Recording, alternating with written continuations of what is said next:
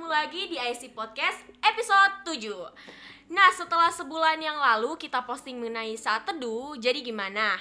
Udah didengerin belum? Udah dong, sejak posting di Spotify, podcast IC jadi lebih enak didengar dan tentu saja lebih mudah diakses. By the way, kita belum perkenalan nama nih. Nanti yang dengerin bingung, ini siapa sih yang bicara?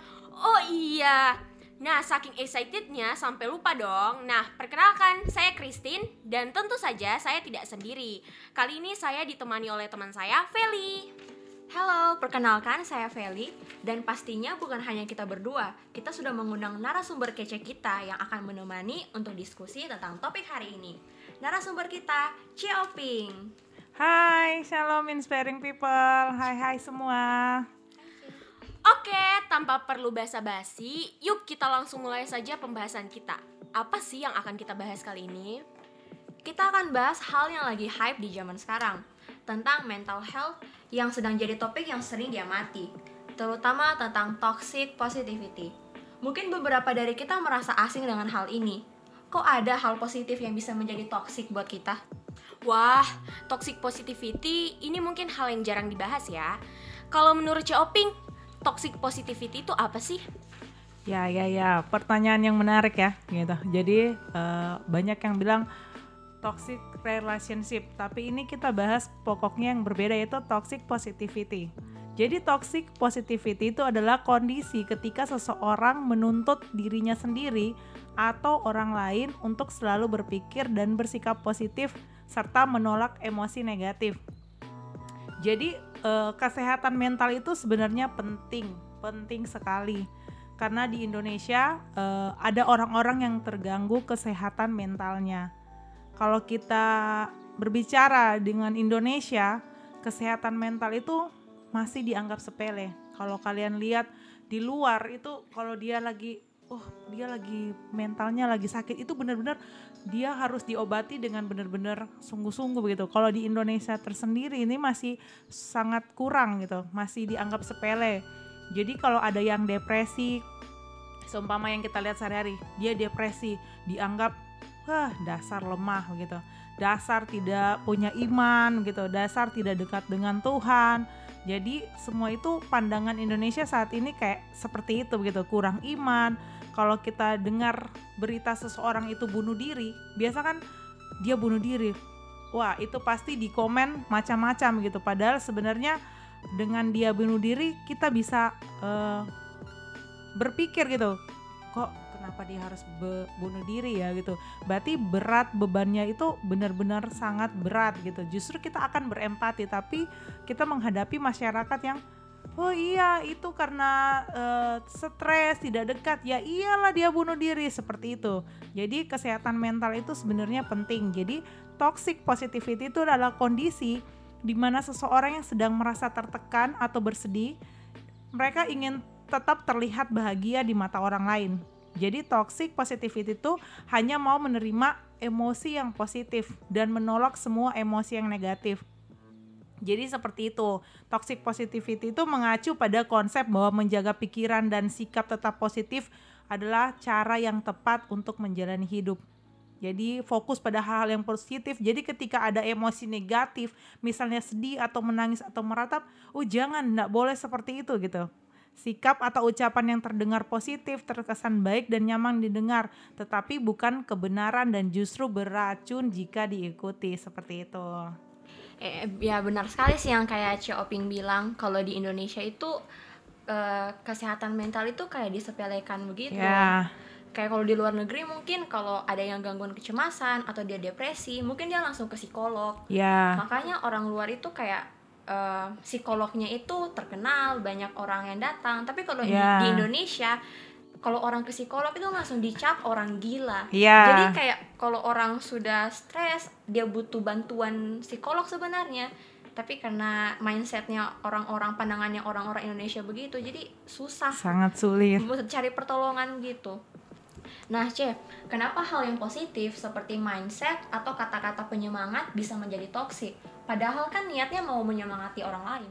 Oke, pertanyaan yang bagus lagi gitu. Jadi, toxic positivity itu memaksakan sebuah perspektif yang secara umum dianggap baik, tetapi belum tentu benar. bukan mencari sumber permasalahannya dan menyelesaikannya seperti kebenaran yang seperti Yesus ajarkan. Akibatnya, toxic positivity ini membuat kita merasa bersalah saat menunjukkan emosi yang jujur. Karena kita harus selalu bersikap positif dalam segala kondisi seperti itu. Jadi kita kayak ibarat pakai topeng, tidak boleh keadaan sedih di dalam hidupnya kita. Jadi seperti contohnya seperti ini misalnya. Kalau kalian-kalian ada masalah, kalian curhat ke teman kalian atau ke pembimbing rohani kalian gitu pasti jawaban teman-teman kalian secara garis besar tuh seperti ini.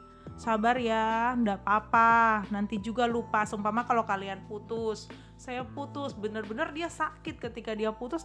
Jawabannya kita tuh pasti yang sabar ya ndak apa-apa. Nanti juga lupa gitu. Stay positif aja ketika saya dibully di sekolah. Eh stay positif aja jawabannya kita akan seperti itu atau tidak kubur dalam-dalam rasa itu. Susah saya lupakan. Dia saya sudah jalan lima tahun. Pasti jawaban kita akan sudah bisa itu kubur dalam-dalam rasa itu gitu. Ketika uh, kalian ada masalah teman-teman kita punya masalah jawaban kita itu pasti secara besar seperti itu gitu. Jadi ketika kita lahir dari masyarakat yang bilang perasaan negatif itu buruk positif itu baik sehingga kita terjebak dalam hal tersebut jadi ketika ada kita menangis dasar cengeng gitu. Itu akhirnya membuat masyarakat e, mengambil asumsi gitu secara garis besar bahwa perasaan negatif itu buruk, positif itu adalah perasaan yang baik gitu. Sehingga kita terjebak dalam zona itu selama bertahun-tahun. Jadi tidak semua yang negatif itu buruk. Contoh yang paling penting itu e, negatif COVID. Bukankah semua orang berpikir untuk please Tuhan saya negatif, gitu. ya, ya jadi tidak semua yang negatif itu buruk. Contohnya negatif covid ya. Jadi kita berharap bahwa semua kita yang mendengar itu semua negatif. Amin. Amin. Kalaupun ada yang Tuhan izinkan pasti disembuhkan. Yes. amin. Jadi berpikir positif itu baik namun harus kita landaskan di pemikiran kita gitu. Jadi bagaimana cek supaya uh, landasan kita sumbernya kita itu benar gitu jadi firman Tuhan itu sendiri. Jadi bersandar sama Tuhan, sumbernya itu Tuhan. Sama seperti kalau ditanya pura-pura bahagia itu benar atau tidak, C? Yang namanya pura-pura ya tidak tepat karena Alkitab sendiri yang bilang seperti itu. Jadi tidak ada kata pura-pura. Jadi kalau uh, sumbernya kita itu Yesus, kita tidak perlu harus punya kata sudah pura-pura bahagia saja. Tapi kalau kita tahu sumber kita Yesus bahwa dia sumber damai sejahtera sukacita, maka segala sesuatu itu benar-benar bersumber dari dalam hatinya kita meskipun kita e, menerima perkataan-perkataan orang yang cuma sebatas sabar tapi kalau kita dekat dengan sumbernya pasti kita damai seperti itu sama dengan dibilang pura-pura happy terus keadaan itu tidak akan makin membaik justru makin parah karena kita menguburnya semua secara dalam seperti itu jadi sumbernya Yesus supaya kita punya landasan yang kuat gitu meskipun orang lain jawabannya singkat cuman yang sekedar iya sabar ya kayak seperti itu. tapi kalau kita pegang sumber itu akan ada kekuatan tersendiri di dalam hidupnya kita dan imannya kita Yes, benar banget. Nah, Cece, mungkin yang tadi Cece bilang tentang pura-pura bahagia itu mungkin sekarang sudah dialami sama banyak anak remaja kan. Yeah. 2021 ini ya mungkin dari 2020 dikarenakan pandemi ini kan. Yeah. Nah, jadi di zaman sekarang itu situasi sedang sulit karena pandemi ini. Ada banyak orang yang mengeluh dengan keadaan mereka. Saat mereka mau bercerita keluh kesahnya, eh malah dibilang kamu kurang bersyukur, Beruntung kamu masih bisa makan, sedangkan yang lain Nah, coba lihat orang di luar sana, kamu masih jauh lebih beruntung dari mereka. Apa ini positif mindset yang baik atau malah menjadi toxic positivity? Oke, pertanyaan yang bagus sekali juga ya. Jadi, uh, seperti itu juga ya. Uh, pernah konseling orang Cece pernah konseling orang. Jawaban pertama-tama nih waktu Cece baru bertobat dan ada orang-orang yang anak-anak uh, Tuhan yang mempercayakan untuk cerita sama Cece. Pertama-tama Cece konseling orang, jawaban Cece itu 11 12 sama yang tadi-tadi yang kita kita cerita itu itu sebelumnya. Sabar ya ya sudah biarkan saja sudah biar Tuhan yang balas jadi Cece ini selalu kasih tahu untuk sabar pasti Tuhan balas tetap kuat gitu semangat terus bla bla bla bla gitu lama kelamaan Cece baru sadar bahwa Cece terbelenggu di toxic positivity ini gitu. Jadi untuk kakak-kakak rohani, pemimpin-pemimpin juga harus belajar tentang toxic positivity ini untuk oh ya kita belajar untuk dengarkan orang lain. Tanpa harus sabar pasti bisa lupa pasti Cece pun pernah terjebak dalam hal tersebut gitu. Jadi yang harus kita lakukan itu mendengarkan dengan baik dan memfasilitasi perasaan mereka ke Yesus. Jadi seperti itu. Waktu Cece sudah tahu tentang pos, po, apa positif apa toxic, Toxic positivity, positivity. ini. Cece Ya. jadi oh jadi mendengar yang baik. Jadi Cece tahu ketika mereka menangis berarti itu benar-benar mereka terluka. Cece tidak akan bilang pasti sembuh yakin itu begitu Cece tahu itu pun sangat-sangat berat dalam kehidupan mereka. Jadi bagian Cece sekarang tinggal memfasilitasi bahwa perasaan mereka itu ke Yesus. Ayo gitu. Ada pribadi yang tahu gitu. Mengerti setiap tetes air mata dalam hidupnya kalian jadi bersyukur sajalah itu tidak cukup gitu. Biasa teman-teman kita sudah bersyukur gitu. Iya. kelihatannya positif kan? Lihat orang di sana itu yang gale-gale got kau lihat itu yang di bawah matahari gitu. Kita kasih mereka jawaban hanya secara gamblang hanya secara lihat orang yang lebih susah gitu. Tapi itu tidak akan pernah menguatkan dia.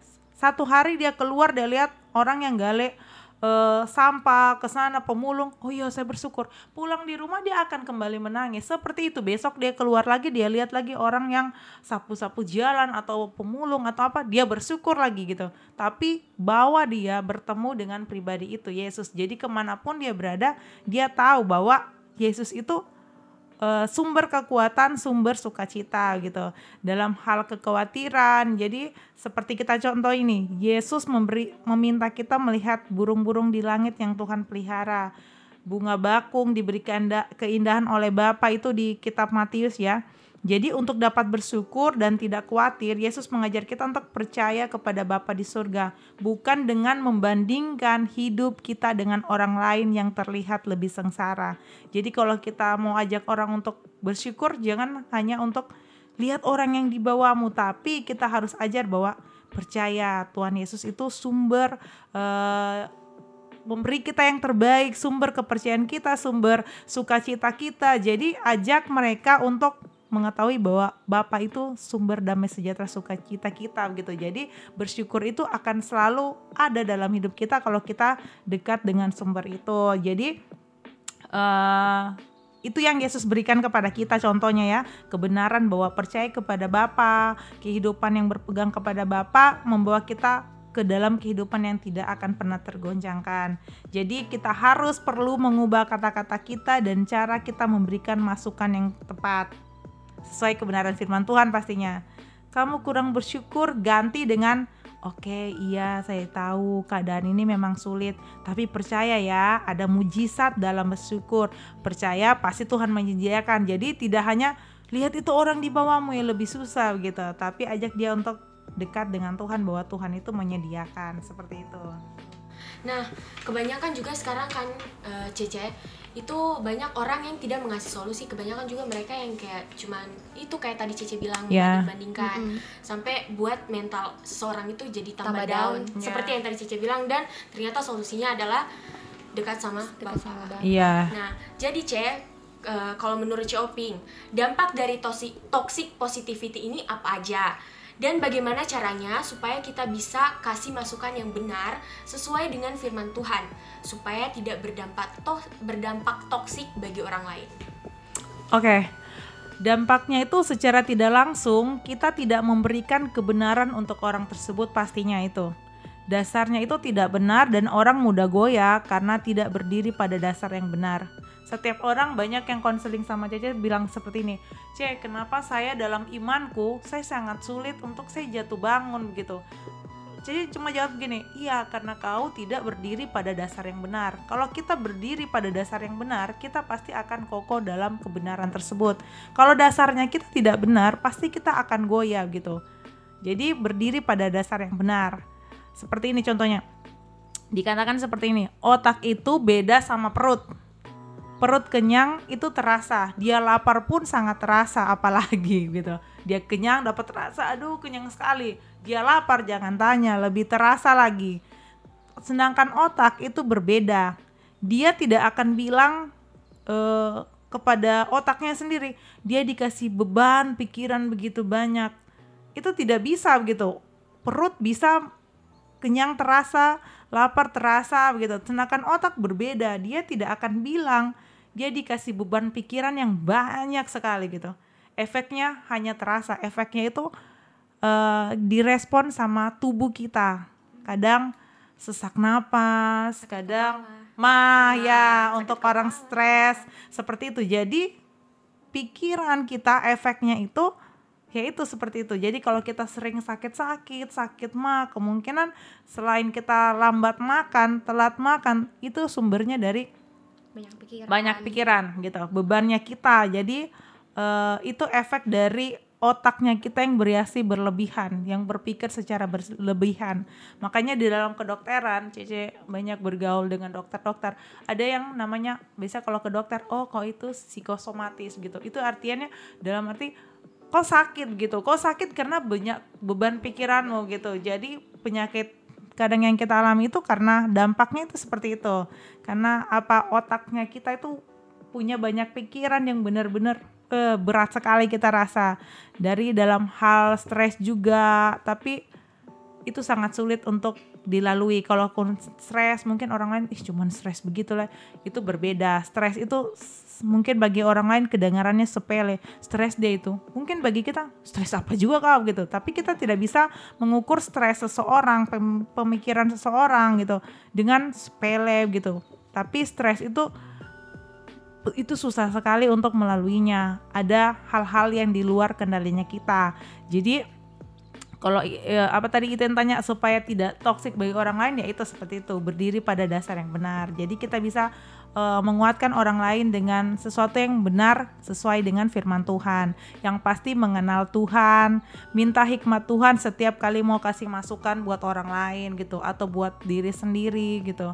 Jadi belajar. Ada uh, tips dari Cece untuk kalau yang mau dengar cerita teman-teman kalian. Meskipun ka kalian belum C saya te mungkin pada dengar teman-temanku bicara saya ini bukan uh, kerohanianku tidak seperti kakak-kakak rohani lain. Nah, dalam hal-hal sepele kalian bisa lakukan ini gitu. Pasti uh, kalian bisa dengan kata-kata yang kayak dia menangis, dia lagi sedih, kalian pegang pundaknya, peluk dia. Terus kalian cukup bilang pasti berat sekali ya gitu. Itu kata-kata itu seperti itu.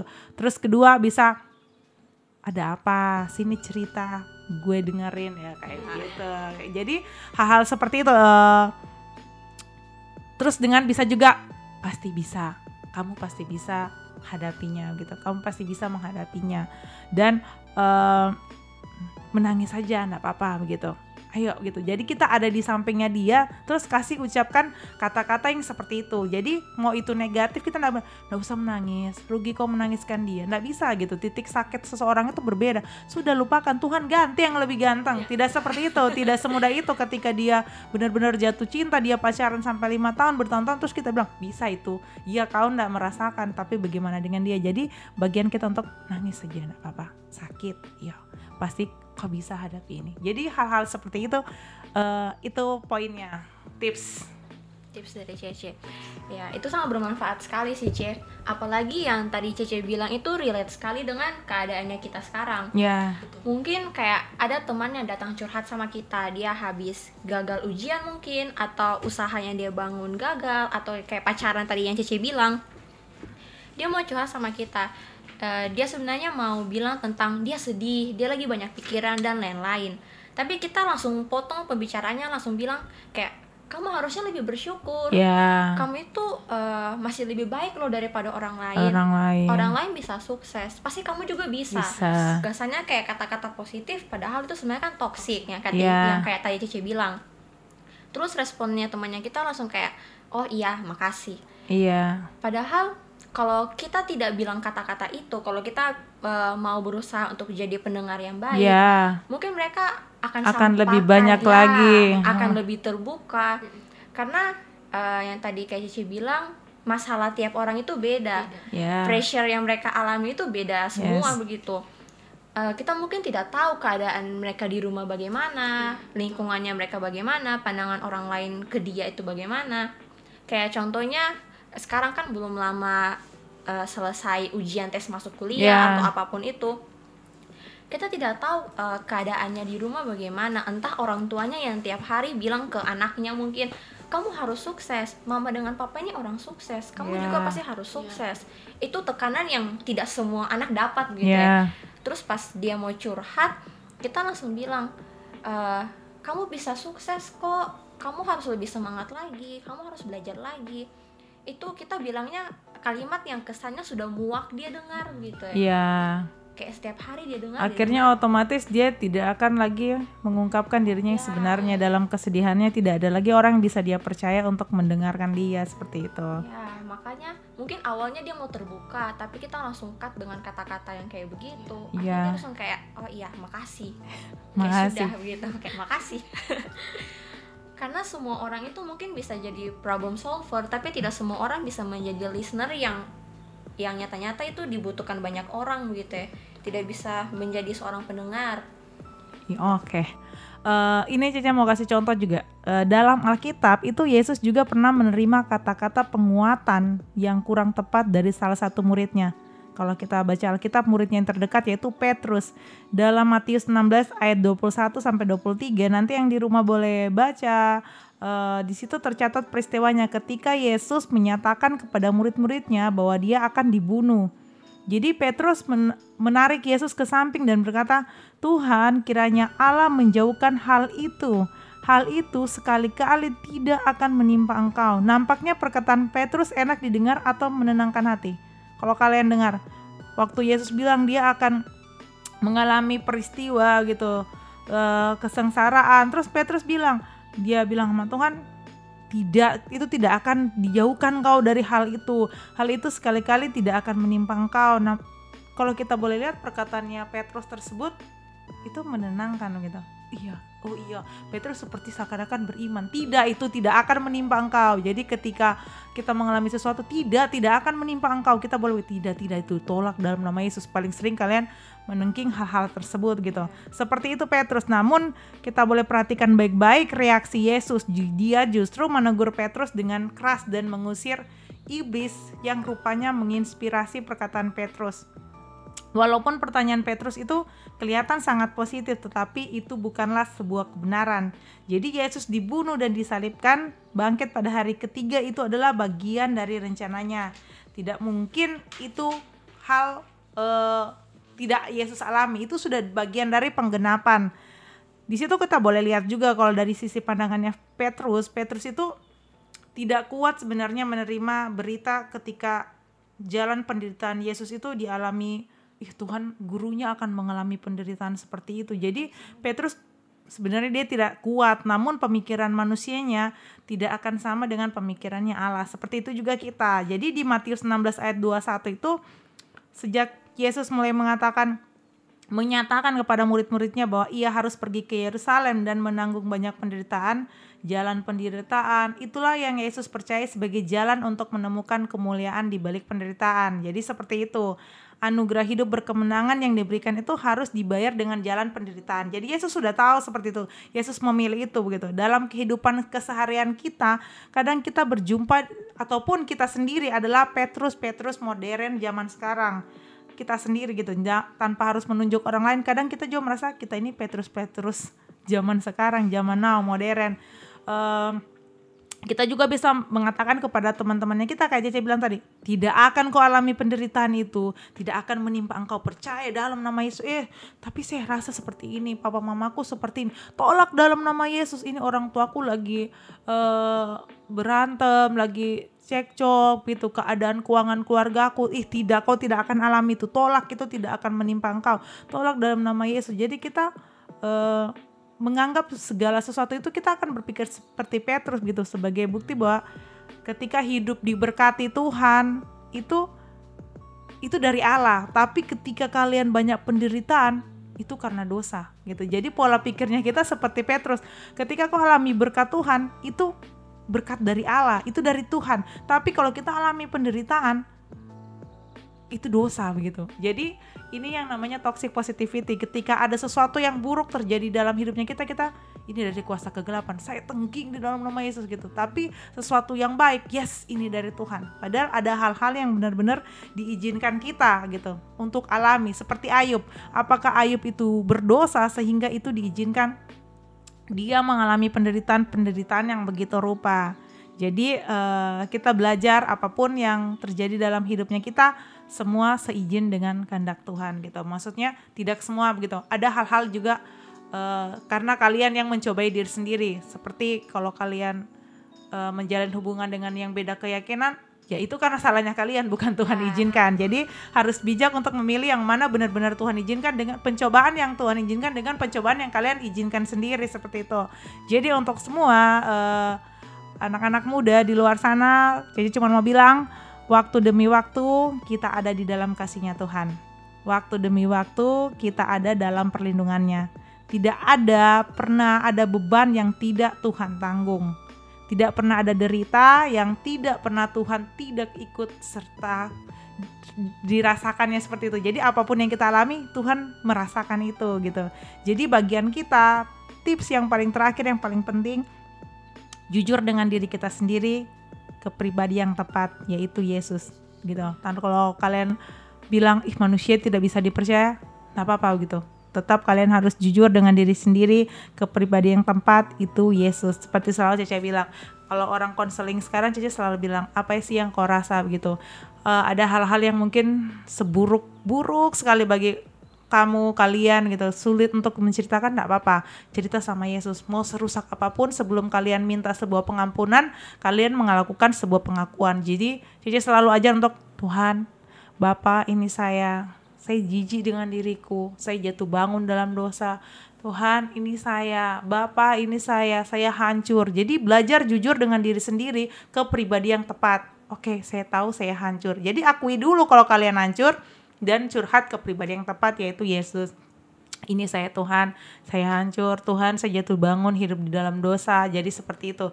Jadi ketika kalian curhat kepada pribadi yang tepat, maka pemulihan itu ada dalam bagian hidupnya kita. Untuk semua yang mendengarkan ini, uh, boleh pegang dada kalian, kalau yang kalian alami luka, kalian mengalami sesuatu yang benar-benar Tuhan ini sedih sekali, ini menghancurkan saya. Bilang dalam diri kalian, cepat pulih ya, jangan sedih terus. Jadi seperti itu, itu uh, bagian dari penyembuhan gitu. Ada Tuhan Yesus bersamamu. Kita bisa menguatkan diri kita sendiri kalau orang lain mungkin tidak mengerti kita gitu tenang ada Yesus bersama kita oke okay. nah, nah jadi kalau Christine mau respon sedikit nih oke okay. nah jadi menurut Christine ya C kan kebanyakan juga anak-anak yang kemungkinan besar larinya bukan sama yang di atas yeah. sama Tuhan kebanyakan orang itu cari teman cerita dan yeah. tapi pada saat mereka mau cerita C mereka lagi butuh rangkulan mereka pengen menangis pengen dipeluk tapi kebanyakan orang yang langsung bilang yang kuat ya yuk bisa yuk yeah. tapi padahal diri kita sendiri yang kayak enggak saya hari ini lagi enggak yeah. mau iya. bilang yuk bisa yuk tapi yeah. yang kita mau bilang kayak saya butuh pelukan nah, yes. nah tapi kebanyakan orang justru kayak oh tidak kita cuman butuh kayak oh iya kok harus kuat ya semangat intinya hidup itu penuh dengan rintangan kalau misalnya lurus-lurus tidak ada kayak bukan hidup iya itu bukan hidup namanya pasti semua hidup itu ada yang namanya rintangan tapi mulai sekarang saya juga mengerti dan paham karena kayak dari pengalamanku sendiri cek. Yeah. banyak lika-liku dari kehidupan dan saya di situ yeah. yang kayak awalnya awalnya saya itu kayak is tidak ada yang sayang sama saya. Kenapa orang-orang menghiraukan saya? Nah tapi satu kali kayak Jesus touch me. Asik. Asik. Nah sampai akhirnya saya kayak berpikir Tuhanlah cinta sejati sebenarnya. Yeah. Kita tidak perlu cari cinta yang ada di luar. Jadi yang kita perlukan hanya Tuhan. Di saat anak-anak bisa dapat rasa yang, kasih sayang dari Tuhan, pasti mereka bakal berpikir, oh ini yang namanya kasih sayang dari yeah. seorang bapak bapaknya kita. Yeah. Nah itu juga yang Christine mau bilang sama teman-teman semua yang ada di rumah, inspiring people buat kalian ya Christine cuma mau bilang tetap semangat karena masih ada Tuhan yang ada di samping kalian yes. yang akan selalu dukung kalian apa pun yang terjadi sama kalian seburuk-buruk apa kalian tetap berharga di mata Tuhan ya ibarat kayak gini eh, kesembuhan itu sudah pasti menjadi bagiannya kita. Kalau kita bisa sembuh, kenapa kita mau tinggal dalam kesakitan terus-menerus? Jadi seperti itu. Jadi pikiran kita untuk saya bisa sembuh kok gitu. Jadi jangan hidup dalam kesakitan terus. Saya sakit, saya terluka. Kalian tahu bahwa kesembuhan itu bagiannya kalian, pemulihan itu bagian dalam hidupnya kalian gitu itu janji Tuhan Ya, kayak tadi Cioping bilang, terbuka maka kita akan pulih. Yes. Jadi bilang sama Tuhan, Tuhan saya sakit hati, Ya. Tuhan saya kecewa, Tuhan saya marah. Ada banyak hal yang terjadi hari ini. Saya tidak tahu mau cerita sama siapa. Tapi kita tahu kalau kita punya Tuhan Yes. gitu. Itu pun menjadi alarm bahwa kita tahu hal yang negatif itu gitu. Jadi kita Tuhan ini negatif, saya tahu ini negatif dan ini tidak baik. Tapi kita belajar untuk mengatasi negatif tersebut. Tuhan, saya rasa ini seperti ini seperti ini untuk supaya ditahu oh ini alarmnya seperti ini oh penyembuhannya seperti ini gitu respon kita terhadap penderitaan pun pasti ke depannya akan berbeda. Ya, dunia mungkin boleh tidak mengerti, tapi kita punya Tuhan, Tuhan, yang ya, pasti akan yes. mengerti. That's right. Betul sekali itu. Makanya cari teman yang benar-benar sahabat yang benar-benar bisa membangun kalian. Meskipun kalian bilang eh siapa? gitu. Tapi cari teman yang benar-benar bisa membangun. Kayak kita bilang pergaulan yang buruk merusakkan kebiasaan yang baik. tetapi pergaulan yang baik bisa merusakkan kebiasaan yang buruk. Jadi kalau pergaulan kita juga baik kebiasaan-kebiasaan buruk kita pun pasti juga akan berubah Betul sekali sih, betul sekali. Itu kayaknya sudah terjadi di kehidupan remaja-remaja yang lain yang kayak mungkin ya masih labil atau cewek biasa kan sampai tak bawa-bawa Iya, pergaulan tak bawa arus nah, gitu. itu, seperti itu. Tapi ya yang Kristen tahu sekarang kan kita banyak anak-anak SMP yang sudah istilahnya sudah beranjak ke usia yang remaja, usia yang dewasa. Jadi kita juga harus lebih kayak berpikir yang mana yang baik dan yang mana yang buruk. Karena hidup adalah pilihan kan, Ce. Asik. Kayak tadi yang Cici Ya. bilang, kan kalau misalnya kita tidak memilih ke arah sakit hati itu, pasti kita tidak bakal terjerumus. Ya. Terjerumus, ya. gitu. Jadi itu sih yang Kristen dasar. oke Dan intinya pasti kembali sama Tuhan. Tuhan. yes Oke. Betul. Oke, jadi kayaknya sudah sampai sini pembicaraan kita tentang Toxic positivity. So buat kalian semua ingat yang tadi Ci Oping bilang, tetap berada dalam lingkupnya Tuhan, tetap apa ya, bawa Tuhan ke dalam permasalahan kalian, jangan Ya. sampai terjerumus ke yang namanya sakit hati atau lain sebagainya, merasa tidak layak dan lain sebagainya. Jadi buat kalian tetap semangat. Yang tadi Ci Oping bilang siapa? Pegang dada terus bilang apa? Cepat pulih. cepat pulih cepat, Cepat pulih. Iya, cepat pulih, cepat, Cepat sembuh. pulih diri sendiri. Ya, terima kasih buat Cioping yang Oke, sudah ngasih thank you semua. topik ini. Jadi buat kalian inspiring people, thank you for listening. Oke, so kita uh, say goodbye, Goodbye. untuk inspiring people. Ya, say bye bye. bye bye god bless See you you next month.